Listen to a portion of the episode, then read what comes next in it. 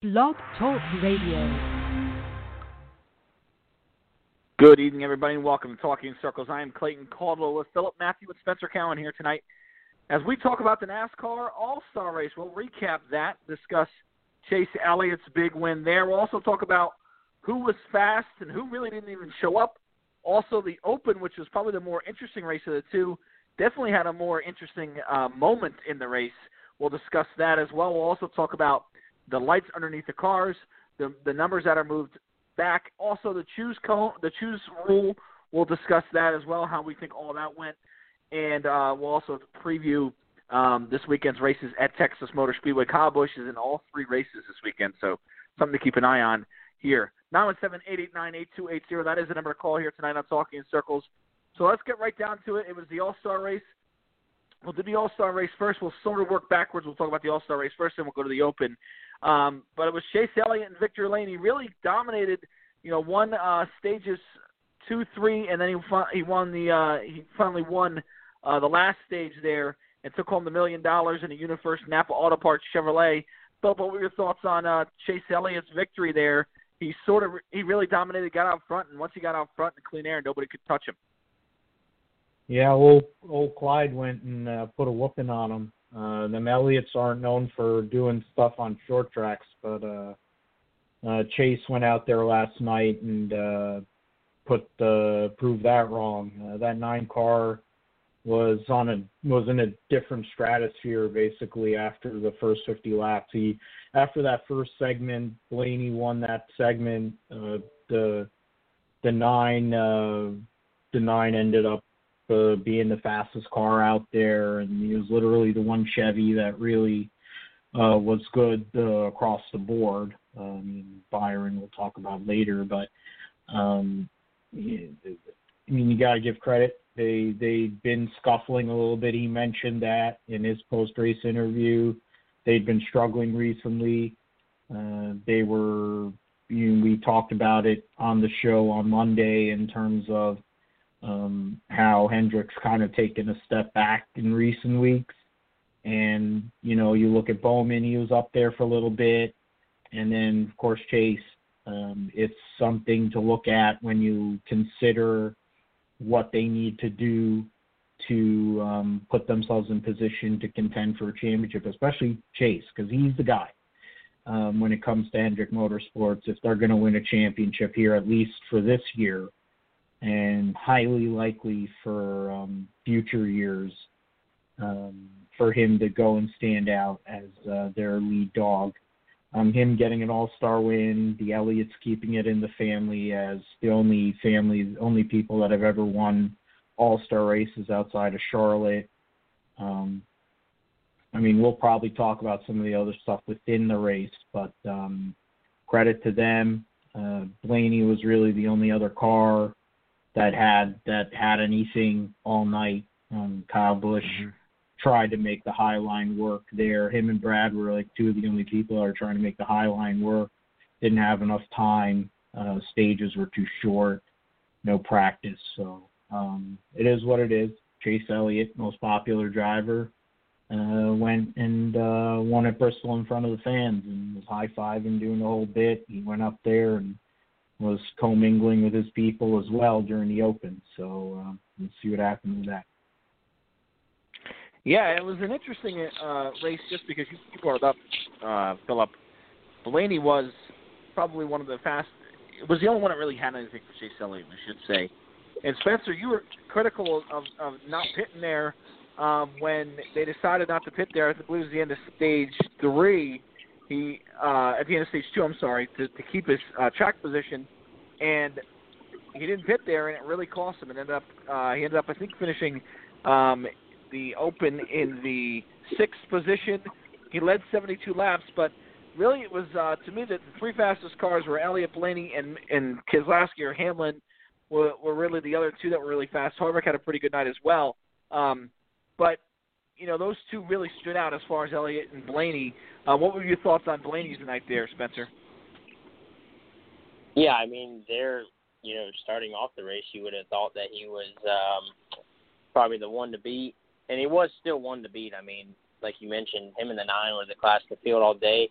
they were the only two that led laps besides Bowman with two and Harvick with six. So I mean, you take away those two, they dominated the whole race between the Chevy and the Ford. So um yeah, I don't I don't know quite I mean, I understand track position, but it, I mean, you got to have some faith in your pit crew. I mean, you know, they're Team Penske guys. They're um, you know, they're well capable of getting them, you know, a good pit stop and out front. Um, but really, once he did that, his night was over. I mean, you're you're you're not going to pit, and then you know there at the you're going to stay out front. You're going to st- try to stay in lead. Yeah, I know it's a short track, but you still need tires. Um, and it it showed. I mean that that last restart or whatever it was with 15 to go, the final stage, I guess. Um, he he had no shot. He took off slow, couldn't get going, and you know that was the result in his finish. So um, honestly, if the final stage was any more laps than 15, he probably would have finished worse than six. So um, I don't know what um, his uh, what his crew chief is thinking on top of the pit box, but uh, I, it's definitely not a call I would have made. That's for sure. But other than that, I thought you know he had an, another fast race car, and, I think that 12 team is going to continue to bring fast race cars. But uh, yeah, as far as the Blaney deal, that was um, mm, lackluster call, if you ask me. Yeah.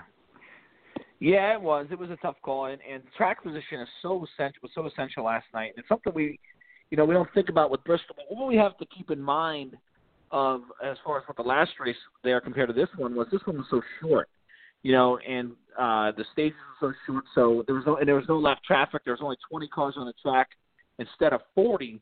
So that was a lot different. And you know, once the leader got out in clean air, he was gone. So Blaney, um, I think you know, on those older tires, they looked at at that point and said, well, right now track position. Then they realized I think everybody was going to stay out in stage three, and they realized they were kind of screwed. Um, but listen, it was a it was a situation where you looked at it and you said, um, I think they can, uh, you know, stay out and try and make the best of it. But unfortunately for them, it, it didn't work that way. Uh, to me, the race overall was a little lackluster. I felt like the tire was built for more longer runs than it was short runs. Uh, I didn't think the top lane came in at all, and you know, I, at the end of the day, I just feel like, you know, it was a first time ever we ran it out of place. For, not first time ever, but first time since 1987 we ran it anywhere else but Charlotte. And there were some growing pains. I don't know if the stages were the right length. Um, I thought the open was tremendous, but I, I felt like the the actual main event was was kind of weird. Um, you know, it was definitely a different atmosphere because if it wasn't a jam-packed crowd like we normally see at Charlotte. They didn't do anything fancy with driver introductions, uh, so it was a little bit different atmosphere at Bristol.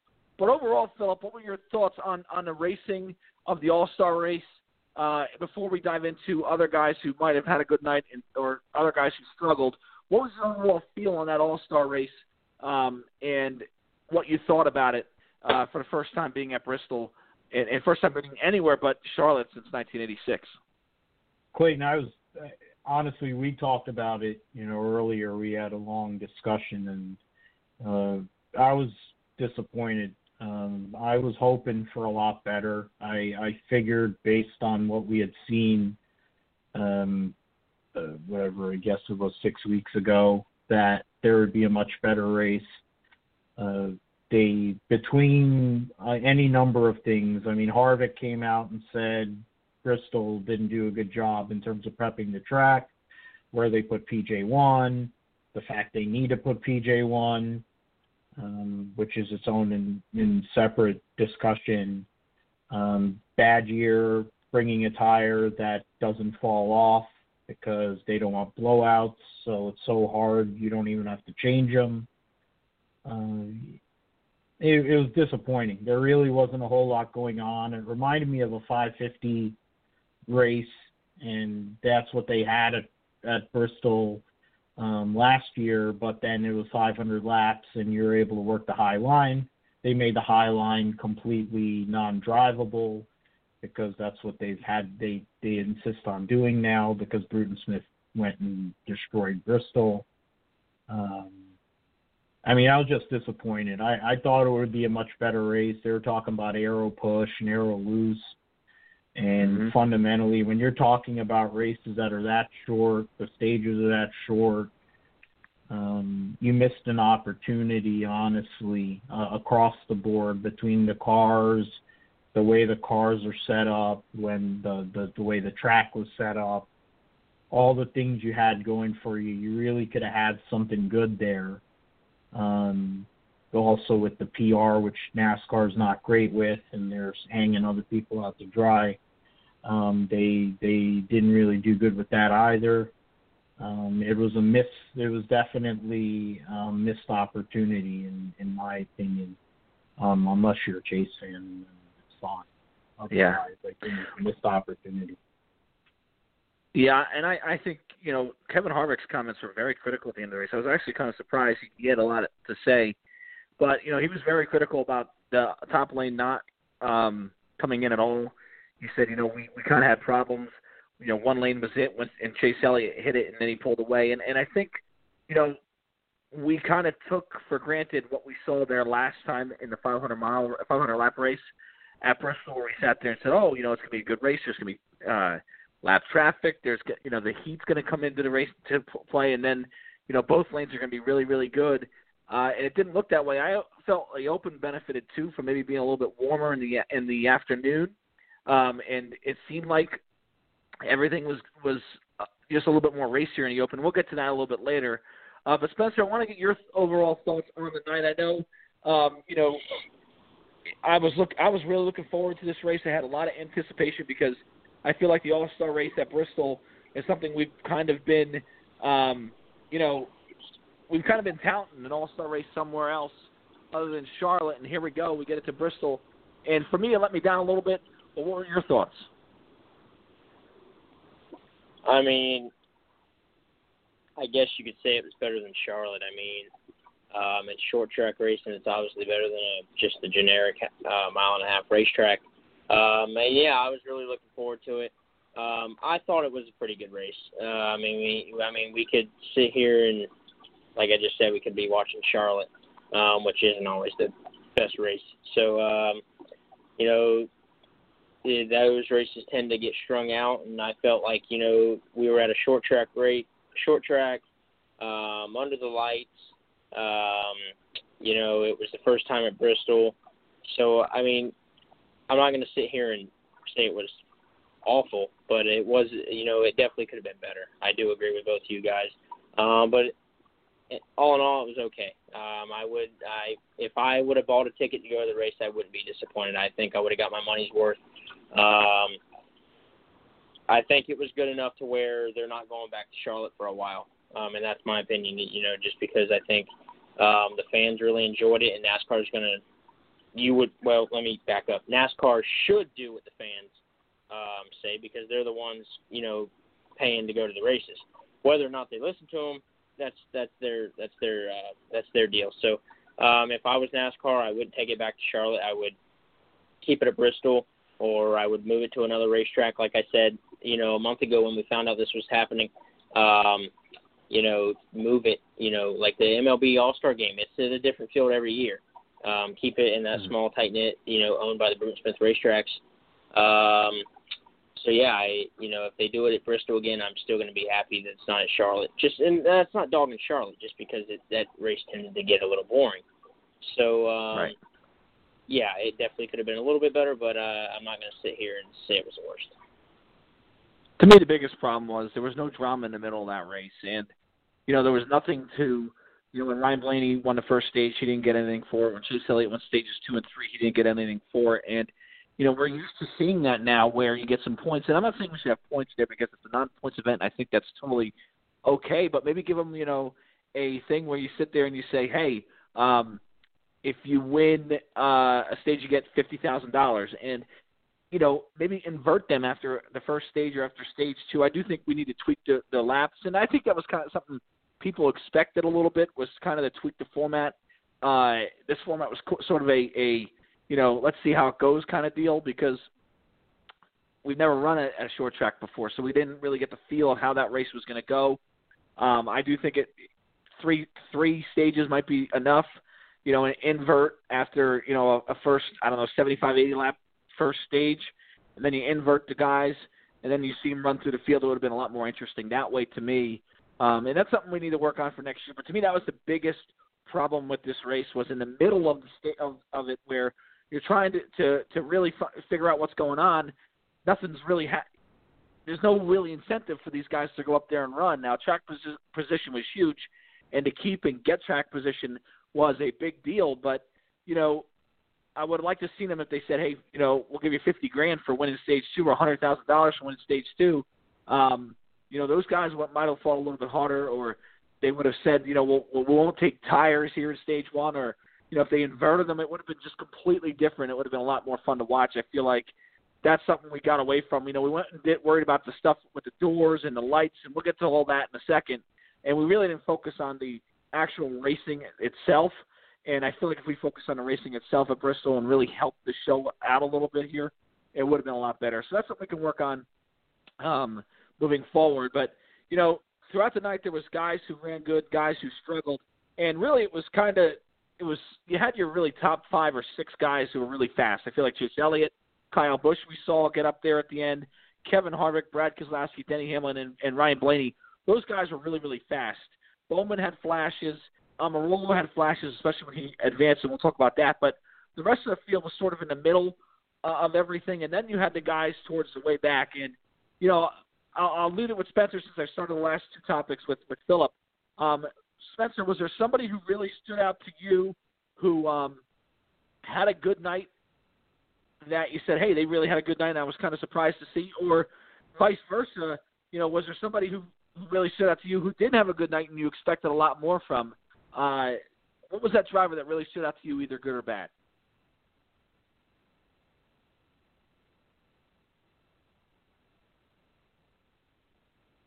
Um, I would probably go Brad. Um, you know, I thought he had a really good night. Stayed up there all night. Um, you know, battled with Kyle Busch there for quite a few laps. Wouldn't let him by. His car was really good off on the high lane off uh, exiting. Um, was really able to get a run. Um, yeah, I know it's Brad. He, you know, he's a champion, but I really thought that he had a really good race car. Um, I thought it was.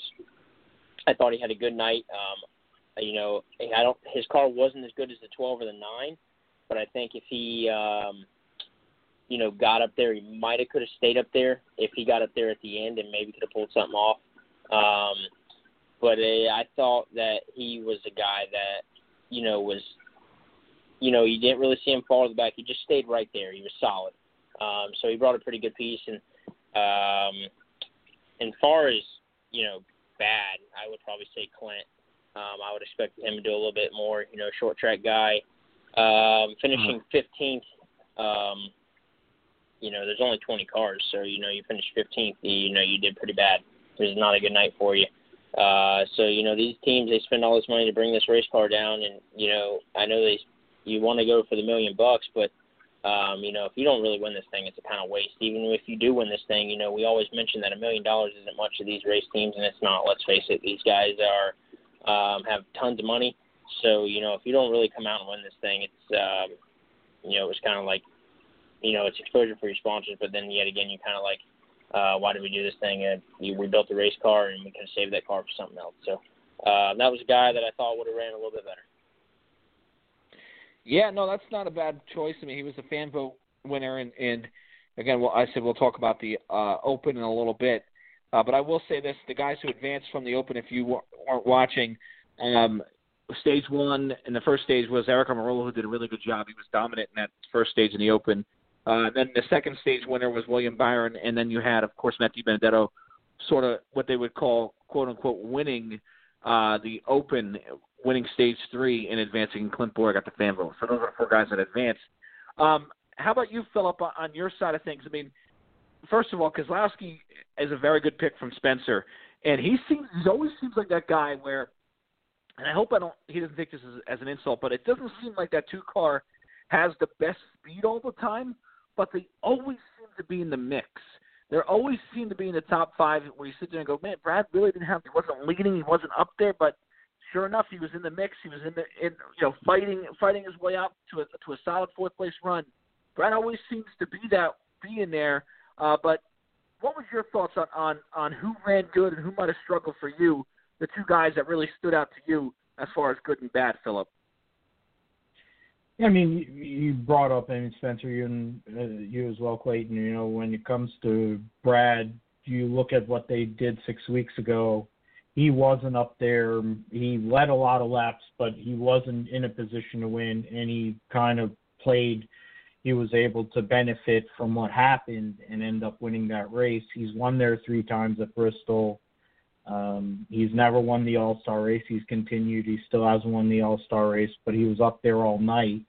Um, he had issues um, with the aero and all that. Penske's the the the 22 and the two weren't as good as the 12, um, but hey, it is what it is with that. Um, I would I would definitely give in terms of a positive. I definitely would give a positive to Aric Almirola the way they've been running this last last six weeks. Um, you know, you talk about five was it five straight top fives, which he had never had more than four in a year. Then he had a, a top ten last week uh, in a race where he he had led the most laps at Kansas or in Kentucky. Um, he dominated in that first segment, and I knew he was going to advance into this race. And I think, given circumstances, if things kind of gotten a little bit more out of hand, I think Aric Almirola might have been a factor to possibly go and, and, and win this deal. Of course, the race was relatively clean, so and there was only one group, so he wasn't able to really do um, a whole heck of a lot. In terms of a disappointment, somebody that um, you know you would have thought could have done a little better. Um, I'll I'll go with. I mean, the easy. I, I would say Kurt, but then he got wrecked. So Brad wrecked him or whatever it was early in the race. It was like lap seven, eight, whatever in the race, and he's one of the best drivers ever at Bristol, Kurt Busch.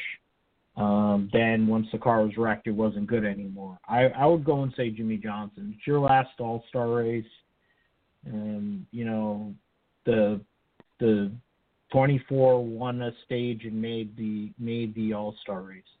The 88 mm-hmm. was up there up front and was able to lead very early and generally was up there all night. And then the nine car uh, was was the dominant figure. So what's what's the deal with with seven time? You know, they made a big deal about him and all because it's his last All Star race. And you would have thought that he'd have showed up, and he was nowhere the whole night. I mean, if you finish, I, I mean, honestly, if you finish behind the the Justin Haley, anybody that finished behind Justin Haley really has to question what's going on with their car and their team. Um, not, I mean, whatever you want to think about Justin Haley. I'm I'm talking more about the team that he drives Fire, for. right? and you and six drivers and teams finished behind that. And of course, two of them had been involved in wrecks, so you could possibly give up that whole deal with Newman and and Kurt Busch. But what's the excuse for the other four? Um, so, um, yeah. and, but I, I picked Jimmie Johnson on that one. Yeah, that's a great pick, Philip. And and you know, you you brought up some good points. The one I, I think is, you know, I think there was a lot of anticipation from a lot of his fans in this race. His last All Star race to short track, and really the great best point was Hendrick. It wasn't like Hendrick didn't show up. I mean, Bowman was pretty good. I think he kind of got a little bit behind on his track position. He was never really able to gain his gain that, and it was just so hard to pass. Uh, he was never really able to to find that again. Uh, Byron, we saw a little bit of flashes from, but he wasn't great. But Jimmie wasn't even anywhere close to being competitive, and that's extremely, extremely disappointing. Especially because in the beginning of the year they had some speed at Hendrick Motorsports, and not that you want, you know, it was win or go home for Jimmie Johnson in this All Star race, but as a fan, you wanted to see him show up, and he didn't. He didn't even, you know, show up and. and you know, I got a couple other guys I was disappointed in. Newman for sure is one, and and Roush has really had a horrible year this year, and was an opportunity for Newman to sort of gain some momentum. He's got one top ten this year. To gain some momentum, he wasn't able to do that. I think Matt Kenseth again had a really really bad night. Um, just a couple of guys that really stood out to me, and the guys who had a who had a pretty good night. You know, you talked about Almirola. I was impressed by that, and you know that kind of leads us into the Open, which is the next uh, thing I want to discuss. Was the was the uh, the All Star Open, which of course was the uh, three stages you had. Um, the winner of each stage would advance to the Open. As I mentioned earlier, stage one was won by Aric Almirola. He really dominated. Uh, stage two was won by William Byron. He um, had a huge, huge. You know, I think he led every lap in that in that stage and was just had a huge, huge lead when he when he uh, the stage ended. He took the, the checkered, and then it was William, uh, Matt DiBenedetto advancing, and of course uh, Clint Bowyer um, in on the fan vote. A couple of, notes I want to talk about before the, before we get to the big story from the Open. Uh, really, the guy I was kind of surprised about was Tyler Reddick. Um, I know he got super aggressive there, and uh, I think a lot of people sort of expected him to run really good. He finished tenth, um, and he had some damage on his car, but he was to me super aggressive. He was all over the place last night and that eight car. Austin Dillon didn't get in either, and last night's race. I don't know if people realize this, but last night's race was the first race in the history of the All Star race that Richard Childress Racing did not have a car in in it. Uh, you remember back in '85 when this race started, they had Dale Earnhardt, of course, and Dale Earnhardt all the way up to 2001. Harvick in the three-car operation, they, they always had a car. Ryan Newman got him in. Austin Dillon the last couple of years, um, but they didn't have a car this year, and it's the first time ever Richard Childress Racing didn't have a car. And again, that's a team that started off really strong this season, and they've kind of taken a, a step back here as the season's gotten into the middle of the year. But um, it was an interesting open to me. Um, I felt it was a lot more racy, and you know, let's get to the to the main story, and, I, I'm going to let Philip go because I know this accident was near and dear to his heart, and we sort of had a disagreement on it. It was lap 17. Uh, William Byron's, or excuse me, Bubba Wallace is running third, and he's he's battling for third with Michael McDowell. McDowell took the pole, was sliding back a little bit, definitely being, uh, I think, a little bit more aggressive than what we normally see from Michael McDowell. I think he knew what track position was how important it was going to be throughout the night, uh, and was trying to stay up as close to the front as he could.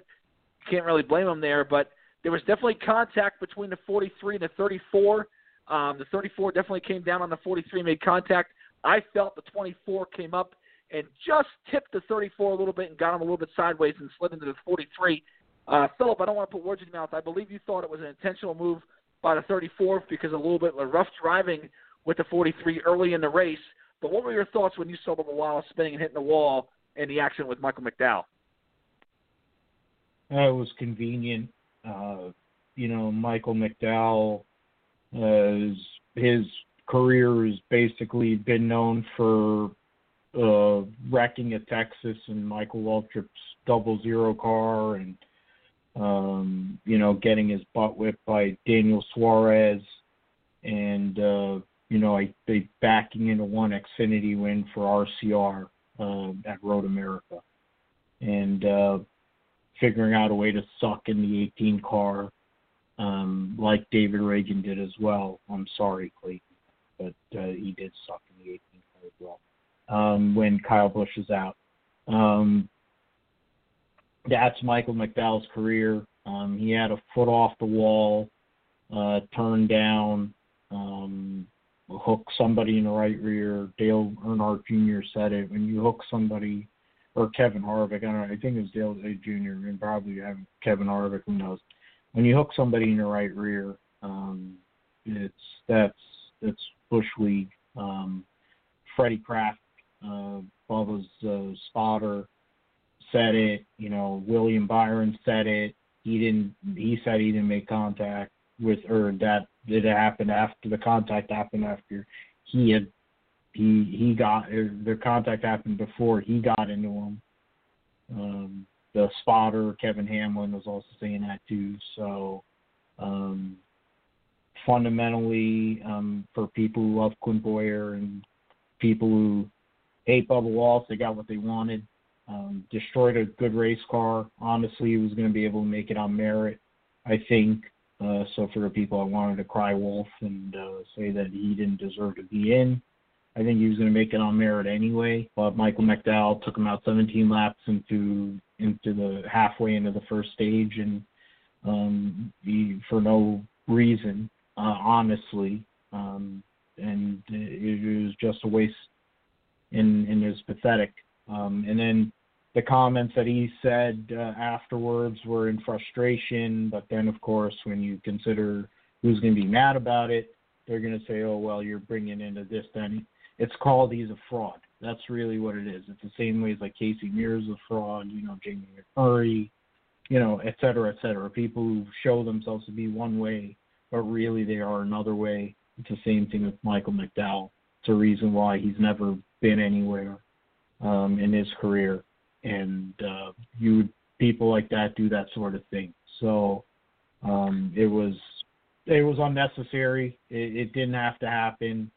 Uh, it, it was it was when you turn hook somebody in the right rear, it's just BS uh, to me. Yeah. whoever the driver is, it is that it was just wrong. But then that's just me. Well, and and you certainly uh, have a right to feel that way, and and I don't want to to say anything not to feel that way. And it, let, let me say the first thing you said, one of the things you said was absolutely true. I think Bubba had a really really fast race car last night. There's no question. I think he he worked his way from sixth to third, battling for third, and it looked like he was going to be able to easily catch second. I don't know if he would have won stage one because Almirola was just that fast, but he certainly would have been able to get up there and compete for a a victory in stage two or three and that was taken from him. Uh, you know, there's no question about that. That accident stunk. You know, but uh, to me, it was a a thing where I thought, and I, I don't really care what the spotters say because they're going to back their driver no matter what. Uh, so to me, that's totally irrelevant. Um, but I think it was the 24 that that it looked like to me the 24 slid up just on, and and these cars are so out of control and so on the edge, I should say, that I felt like if he's just slid into him just a hair and it just got Michael McDowell, who was going into a corner uh, just a little bit sideways and slid into Bubba. You know, I would love to have heard what McDowell said. We never really got that side. I don't know if it was just that he didn't want to talk or nobody really wanted to ask his opinion. I would love to have heard his side of the story. I haven't really read that anywhere. And I think for Michael McDowell, uh, if he declined to comment on it, I think that's that's a real shame on his part because – you know, it, we want to hear it. And and to me, I always say, if you wreck somebody and you can't back it, and if, let's say McDowell, and I'm totally wrong, and you're right, Philip, and McDowell came out and said, listen, I took him out. Uh, or he said, no, I didn't, I didn't wreck him, but the 24 didn't make contact with me. Well, if the 24 didn't make contact with him, he turned left and wrecked him. Uh, but come out and admit it. If you're going to sit there and say, listen, I was pissed off at the 43. I thought he, I thought he ran me too hard in the corner, which I would have disagreed with. I was pissed off at him uh, and I let my you know my emotions get the best of me. I turned left and wrecked him. I regretted it as soon as I did it. It was a it was a mistake on my part. Something like that, or even listen. I don't really care what the 43 thinks. He's been running me all like like a jerk all year, and I finally had enough of it. Something, give us something. You know, you it, to kind of you know not really give an opinion on that to me was a little bit of a mistake on Michael McDowell's part. Um, but yeah, it was certainly it was certainly the uh, the moment of the of the night in the open for sure. Just because uh, you know Bubba Wallace is you know such a popular guy. Uh, at that point, we all thought he was going to be the fan vote guy. We found out later that Clint Bowyer actually had won it outright, uh, but we all thought that was the fan vote. So that kind of put a little wrench into everybody's plans as far as who was going to advance into the open. Um, and you know, as far as his comments are concerned, I, I certainly don't blame him for being frustrated you would be frustrated too if you got wrecked out of third, 17 laps into an All Star race. We really thought you had a chance to advance. Um, I do think Bubba might have said some things there that he probably regrets, and I'll let him slide. Listen, I always say when these kids are 20 something years old, and, and I'm not sure exactly Bubba's age, but we used to do the same thing with Kyle Busch. Now Kyle gets a little older, and he still uh, acts acts immature at times, but you know these guys are thrown into pressure situations in big time stock car racing at a young age. I can't even imagine what I would have said at 25, 26 years old if I got wrecked. So I give him a little bit of a break as far as what he said. He has a right to be, he had certainly a right to be upset. But to me, that was the biggest missing part to this was we never really got Michael McDowell's side to the story. You, you mentioned Kevin Hamlin went out on Twitter and said what he felt, which is uh, Byron spotter. We never really heard um, anything from you know, Rocky Ryan, a spotter from the 34, or Michael McDowell, the driver of the 34. And to me, that would have been if Fox didn't do their job and, and interview, try and interview McDowell, shame on them. And I would love to have heard from him just to get his side, you know, just to say, at least give us an idea of what really happened and the way he felt it happened because I don't like just having one guy, um, you know, give one one opinion and then not really having another and kind of judging from there. So, um, you know, that that's really what that was. And and you know, as far as the Open was concerned, um, you know, there was another accident, a small accident with 37 and 38 with uh, Ryan Preece. He's had a really tough year this year, and John Hunter Nemechek. Preece ended up uh, 13th. John Hunter ended up eighth. But really, that was it. You know, it, it was the Bubba Wallace wreck. There was a lot of things going on. Tyler Reddick had some issues, uh, but other than that, it was you know a normal Open. I, I like the fact that the guys are really racing hard. It felt like the daytime really helped them. Um, next subject here. How about the uh, Spencer, Spencer? You brought this up earlier. I want to reiterate it. I want to touch back and and really um, discuss this at, at a little bit of a length here with Philip as well. But we'll go to you first. You talked about moving this race to another racetrack, and you brought up the possibility of SMI. I do think it needs to stay at an SMI racetrack, but do you have a, a, a track in mind here where you'd like to see this All Star race venture off to? I mean, Bristol was sort of everybody's dream because it's SMI, it's closer to Charlotte than a lot of other racetracks. Um, is it, are you okay with keeping it at Bristol, or is there a track you look at and say, man, I really like to see him go, you know, New Hampshire, Las Vegas, uh, Texas, somewhere else that SMI owns? Where do you want them to to move that race if, if they were to move it? What would be the the next track that you would have on your list? Oh man, um, sure wouldn't be Atlanta, that's for sure. Um, I don't know. I I I would really want to keep it as at a short track. Um, oh, I, you know, if you know if you're gonna keep it at, you know, why go to Texas and Las Vegas? You might as well just keep it at Charlotte. Um, those racetracks are very similar. Uh, yep. So I would I would at the best option right now is probably Bristol. If you want to see exciting short track racing, that's probably um, yeah. New Hampshire is eh, somewhat short track. It's basically that track reminds me of a bigger Martinsville. Um, right. It's so if people said, "Hey, I want Bristol. I you know I want to see short track racing," that you just got to keep it there. Um, I think that is the best place you're going to see the best race um, out of the SMI racetracks. So I mean, if people don't, if people just want to see it at different racetracks and really don't care what kind of result, then you know, have a fan vote, and you know wherever you know where the highest track with the most votes, that's where we go. So, um, but I would out of those tracks that they own, Bristol is probably the most exciting one to keep it at. See, and I hate to play no fun because uh, I think this was a discussion on Reddit. They they talked about maybe moving it, and I'm like, well, you can't really move it because SMI has a lot, of, you know, has sort of a stranglehold on it, and you know, people talk about going out to Vegas, and to me, the teams aren't going to want to travel far. I think it's a big problem with New Hampshire as well. They're not going to want to go all the way out west. You know, next year if we have practice, and and who knows what the what the what next year's going to look like. But if we have practice next year, they're not going to want to go out a day before all the way to Las Vegas and say, yeah, we're going to load up our cars, bring them out there for a non-points race. You know, where we're not going to make it unless we win. We don't really make a lot of money. Um, so, and you're right. You might as well just go to Charlotte at that point. So, uh, it is interesting that a lot of people are talking about moving it. You know, to me, Bristol is almost a natural place. But, um, Philip, how about you? I mean, am I missing something here, or do you think this is sort of at Bristol, Charlotte, Atlanta, those three tracks a rotation, or just Bristol and Charlotte, or just at this point Bristol? Um, what are your thoughts on on maybe potentially moving that All Star race? Uh, and you know, give me a track that you might think that is obscure that you know maybe maybe there's an option where you know in a couple of years here, if Bristol or SMI excuse me works out a deal with with the Nashville Fairgrounds, they might put it there uh, in a couple of years. There was that was that was a talk before they they they talked about going to Super Speedway at Nashville. Um, but what are your thoughts on on potentially moving this All Star race if they can?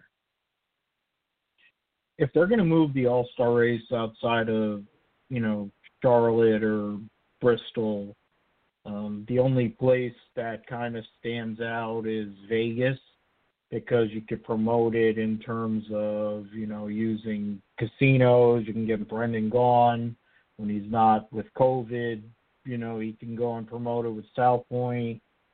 You can do some things with that. Um, you can connect it with like a later West Coast swing, running some night races, midweek races during the summer for like 21.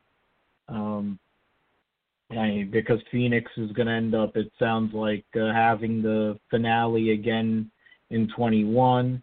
Uh, so you could move the first Phoenix race out of the middle of the year, the start of the year, and move it into the middle of the year right after the All Star race. You know, like that would be an idea. Um, other than that, they're not going to run Sonoma. They're not going to run a road course. I mean, if they're going to run a road course, they'll just run the Roval, um, which in its own right isn't great. But um, they, if they prepared Bristol uh, better, if they figure out a way to make the segments a different length or whatever, you give two lines. Bristol can be fine. It'll be the that probably be the best SMI track to have this All Star race. Um, I would say yeah. I I feel like Atlanta would be fine because tires wear out. Um, if you have very short segments at Atlanta and you're having to run really hard, people are going to be up against it, trying to run up against the fence. There's going to be some wrecking. There's going to be some spinning. Um, and if you run, if you're in the 750 package at Atlanta, short segments, I think that would be interesting. But you know, if it isn't Vegas, um, I don't think Atlanta would be in play either, as Spencer said. Um, it, it either has to be Bristol or it has to be Charlotte, whether it's the Roval or the Oval.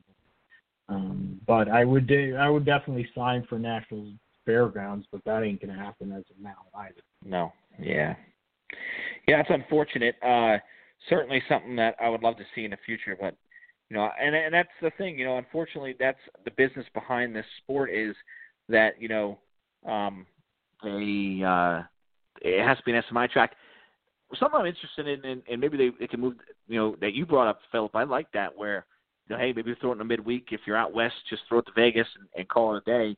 Maybe even you know, if you want to uh, put it at the you know the end of the season. Supposedly, now I don't we haven't gotten the schedule yet, but supposedly the season is going to end in in the beginning of October next year.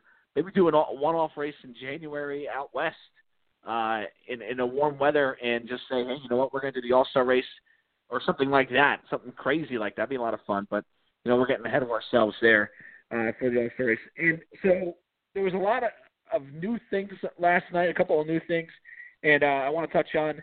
First of all, let's discuss um, the numbers that have moved from the door from right underneath, I guess, the door to, you know, right before the tire. Spencer, I want to get your take on it. What were your thoughts? Did you did you like the numbers there? Did you not mind them? Did you were you okay with it? Uh, what were your thoughts on on the numbers kicking back a little bit from where they normally are in a Cup car? They kicked them back. Now they can kick them back forward. That's the way I see it. Um, I mean, numbers don't belong there. They they belong on the door and that's just the way it's been forever. Why change it? If it ain't broken, do not change it. Um, you know, this I feel like this is NASCAR trying to lean its way towards IMSA. I mean, this is NASCAR, and I can't, you know, I can't preach it enough. Numbers go on the door. Stop trying to be like some other motorsports. We're not IndyCar. We aren't IMSA. This is NASCAR. This is stock car racing. You know what I mean? They just don't belong there. Um, there was only a few cars that looked good just because of their sponsor. I thought Blaney's fit perfect because he had the the body armor bottles placed where the uh, number used to go. Only a certain paint schemes work for that type of deal. But as far as the other ones, I mean, I get new sponsors coming in, great. I think that's perfect. Bring more money into the sport. I mean, you can't ask for anything better than that than new sponsors coming in.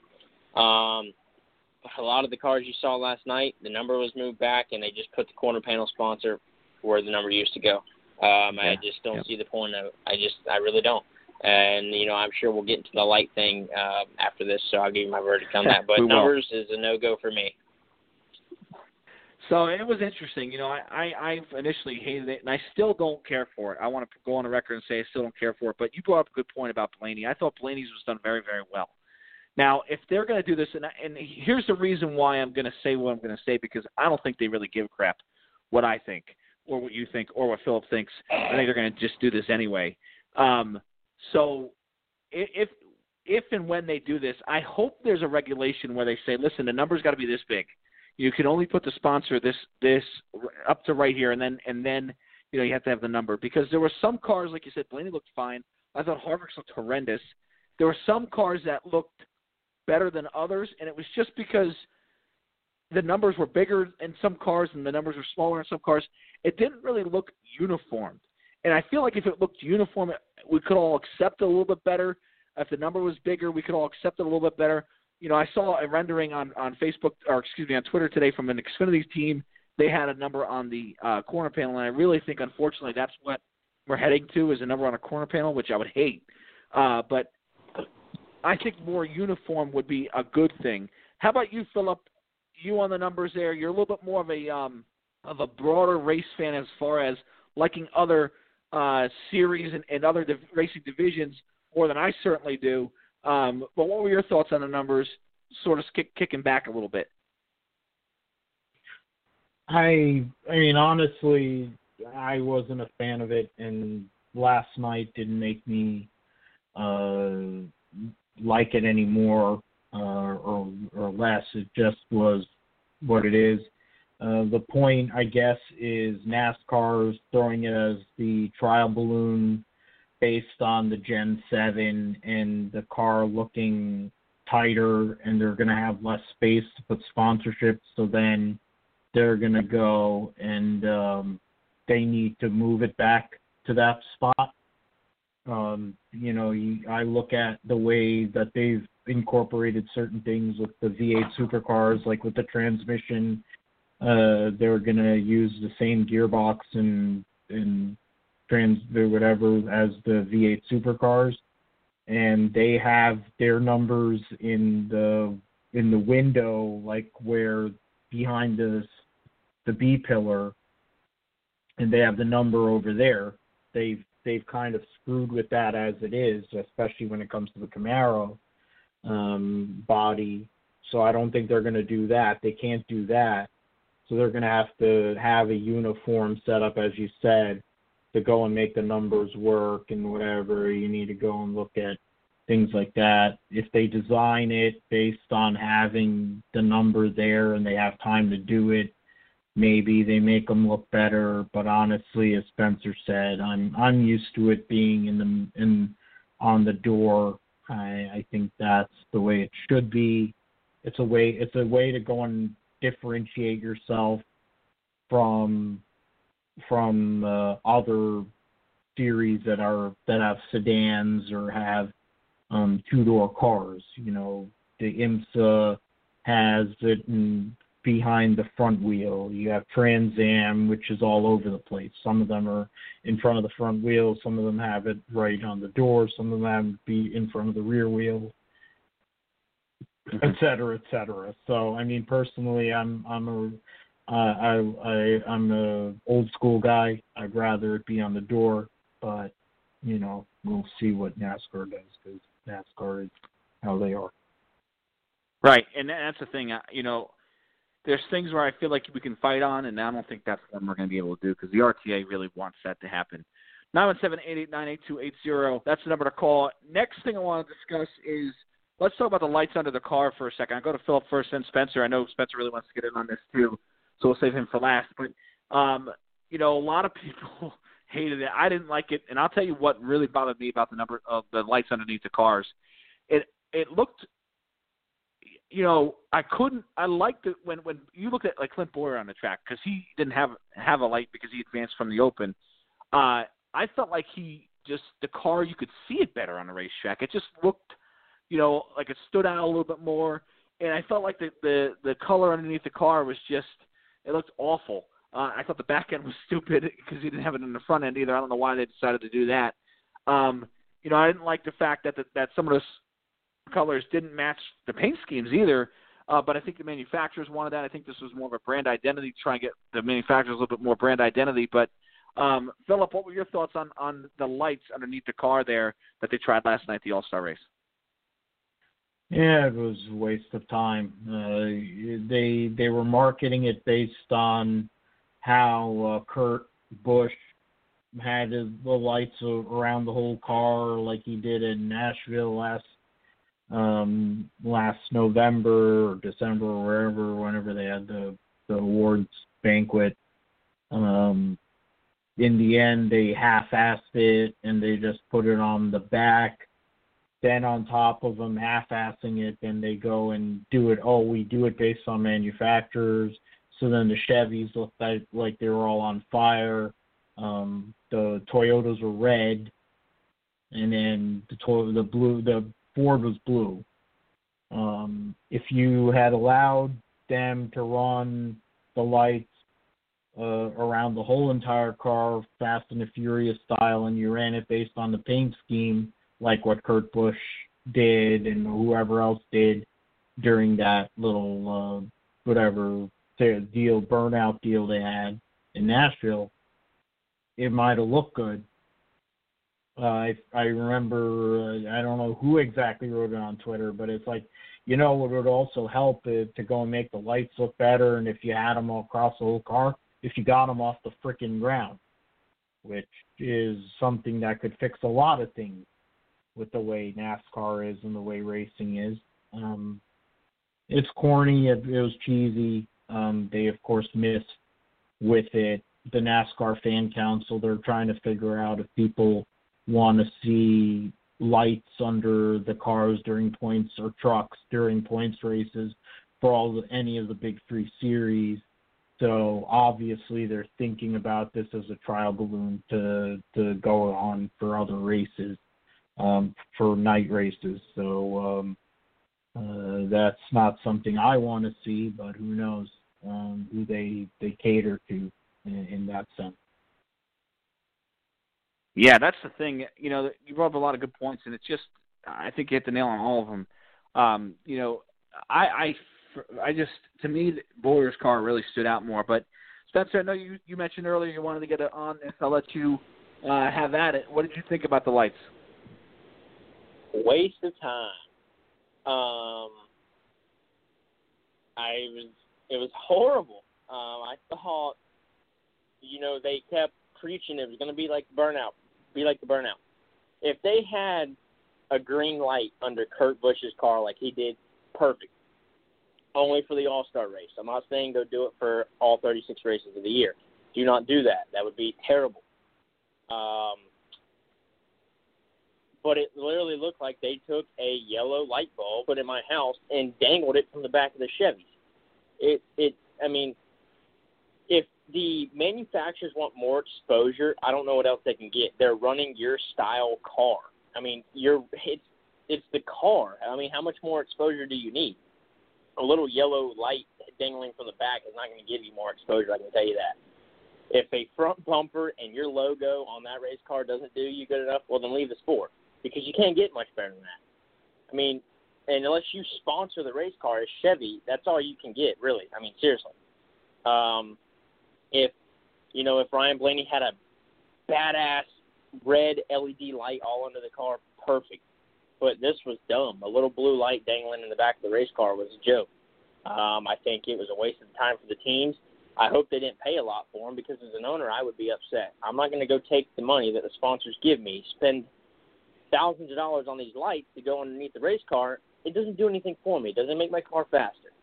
You know, it doesn't make the performance of my yeah. car any better. So um, I thought it, it was a pretty awful job with the selection of lights they went with.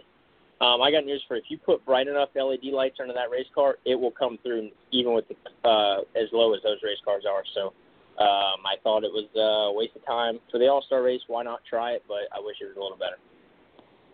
Yeah, it was. Uh, it was certainly a disaster to me too. I, I, I do think if the car, it would be awesome if they said, you know, let's let's take the uh, this splitter off the car and put a valence on it so we can see the lights better. I'd be like, listen, I'll I'll take lights under a car if you want to do that that's the reason why we're going to do that. But um, Yeah, I, I agree. You, you hit the nail on the head too. It was it was a it was a, a failure. There's no question about that. I thought they half at they certainly, as Philip said, half-assed it. Um, you know, if you want to do it right, and I felt like even they didn't even really announce it until this week. You know, we kind of knew the numbers were going to happen uh, for a couple of weeks here. They didn't really announce the lights until this week, so it was almost like it was rushed. Like let's just do it, let's just do it, let's just do it, and it was kind of like, well, it was stupid. Um, so, yeah, I agree. I think the lights were dumb. And uh, how about the, the, the choose rule? We didn't get really much to see because I thought Fox did a horrific job uh, showing, and they they explained it early in the broadcast, but showing it as far as actually happening happening, and you know, coming off the breaks, they they don't leave any time uh, during the breaks to to uh, to explain it. And I think really the problem with that was it was a short track, so they they cautions went quick, so they tried to they didn't really have a lot of time to show, hey, this is who went where kind of deal. Um, so we didn't really get to see it in action, I should say. But for all intents and purposes, and I don't want to, you know, I don't really know if there's much else to say. They really didn't cause an issue last night. Uh, I thought it helped the racing a little bit. You know, like I said, I would have liked to have seen where they um, said, "Hey, this guy came out in the lead in the pits. He took the outside lane. This guy was second." Have like a, a thing saying in, out, in, out, or inside, outside lane, out, out, out, in, and, you know, so we could go, "Oh wow."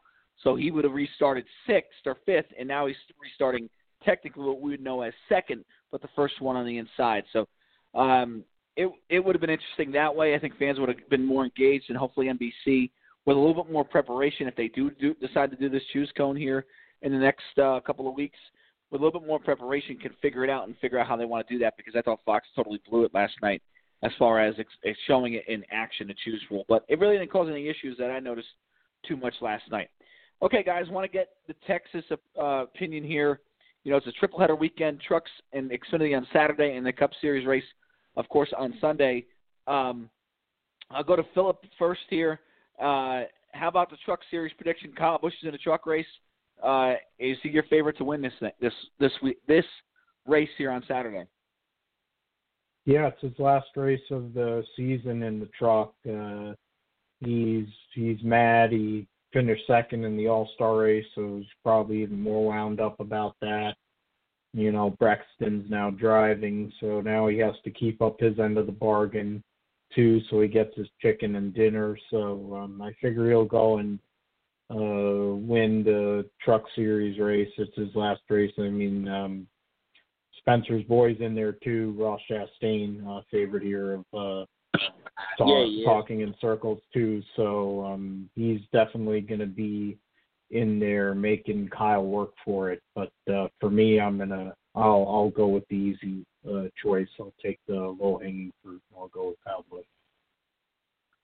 Yeah, and then uh, starting lineup is announced for um, the Truck Series race. And uh, if you're wondering where uh, these guys are starting, you can go to jayski.com. But for the record, you know, we'll just give you a couple of big guys. Kyle for the Truck Series race is starting fourth. You know, Sheldon Creed's on a pole, then it's Grant Enfinger, Austin Hill, Kyle. Todd Gilliland, Zane Smith, Christian Eckes, uh, Brett Moffitt, Tyler Ankrum, and Ben Rhodes, the top 10.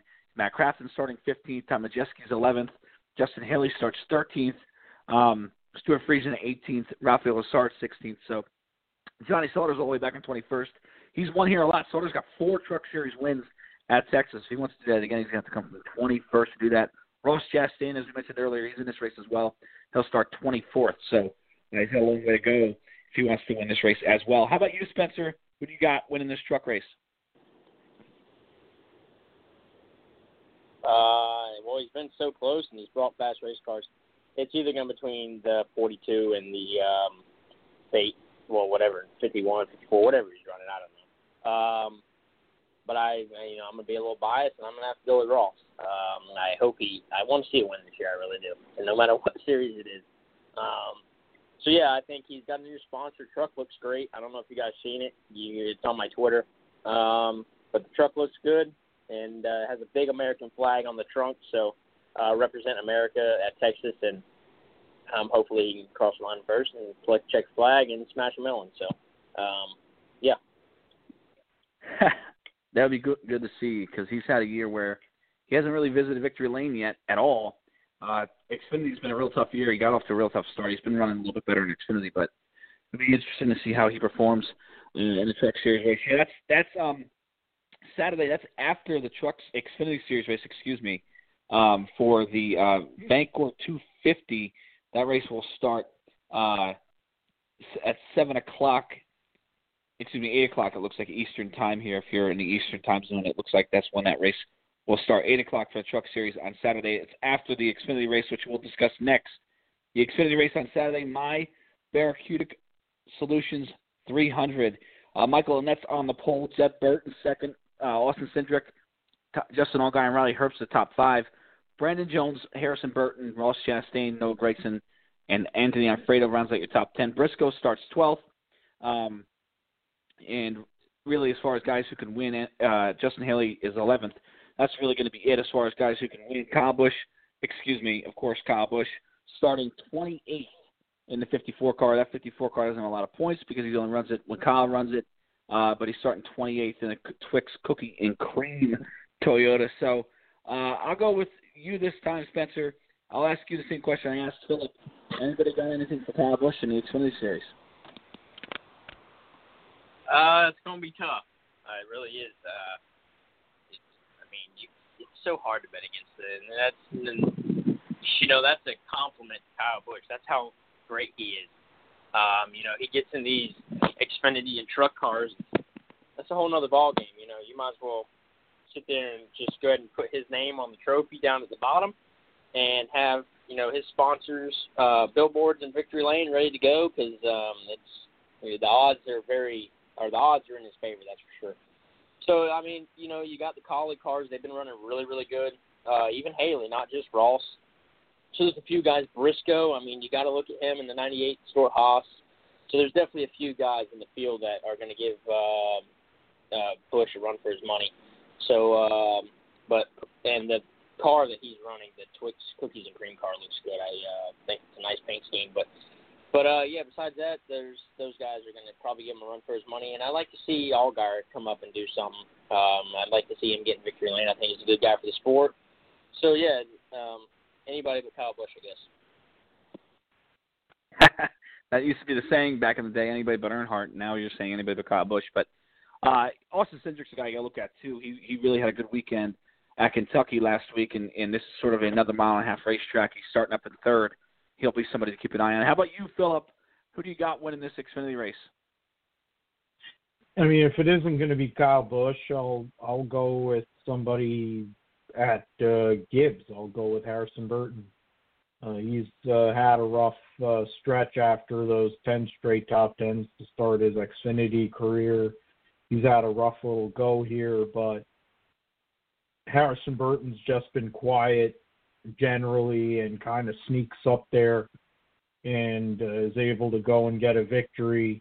He's kind of given up a little bit of ground to, of course, Chase and uh, Gragson, uh, even Ross uh, in recent races because he's been able to make up some ground that he lost early in the year. Um, that would be one guy I think uh, a pseudo wild card. I mean, you look at Gumby after it's a similar configuration racetrack, of course, SMI um, track, so they could bring basically whichever car they felt was better um, and go out there Texas on on Saturday afternoon and maybe get another win. Uh, I think a wild card possibility would be Alfredo to go and uh, get his first career win there, Death Wish Coffee Chevy. Um, that would be something. RCR um, would be cool to see that a first time winner. Um, but I, I have a hard time figuring that's going to happen because Kyle Busch is in the race. Yeah, anytime Kyle's in these Xfinity races like Spencer said, Xfinity trucks, you know, you got a pretty good chance of seeing him in victory lane. Uh, he just comes out and dominates these. But there are some good Xfinity. You know, there's not a lot of, of not a there's not a ton of quant, quantity in that race, but the quality is pretty good. You got a lot of drivers up there who in the top 12 who can really anybody really can win uh, in that top 12. Then we go back from there. It's, it's a long shot, but uh, anybody can really win. I want to see what Ryan Sieg does. He's starting 18th.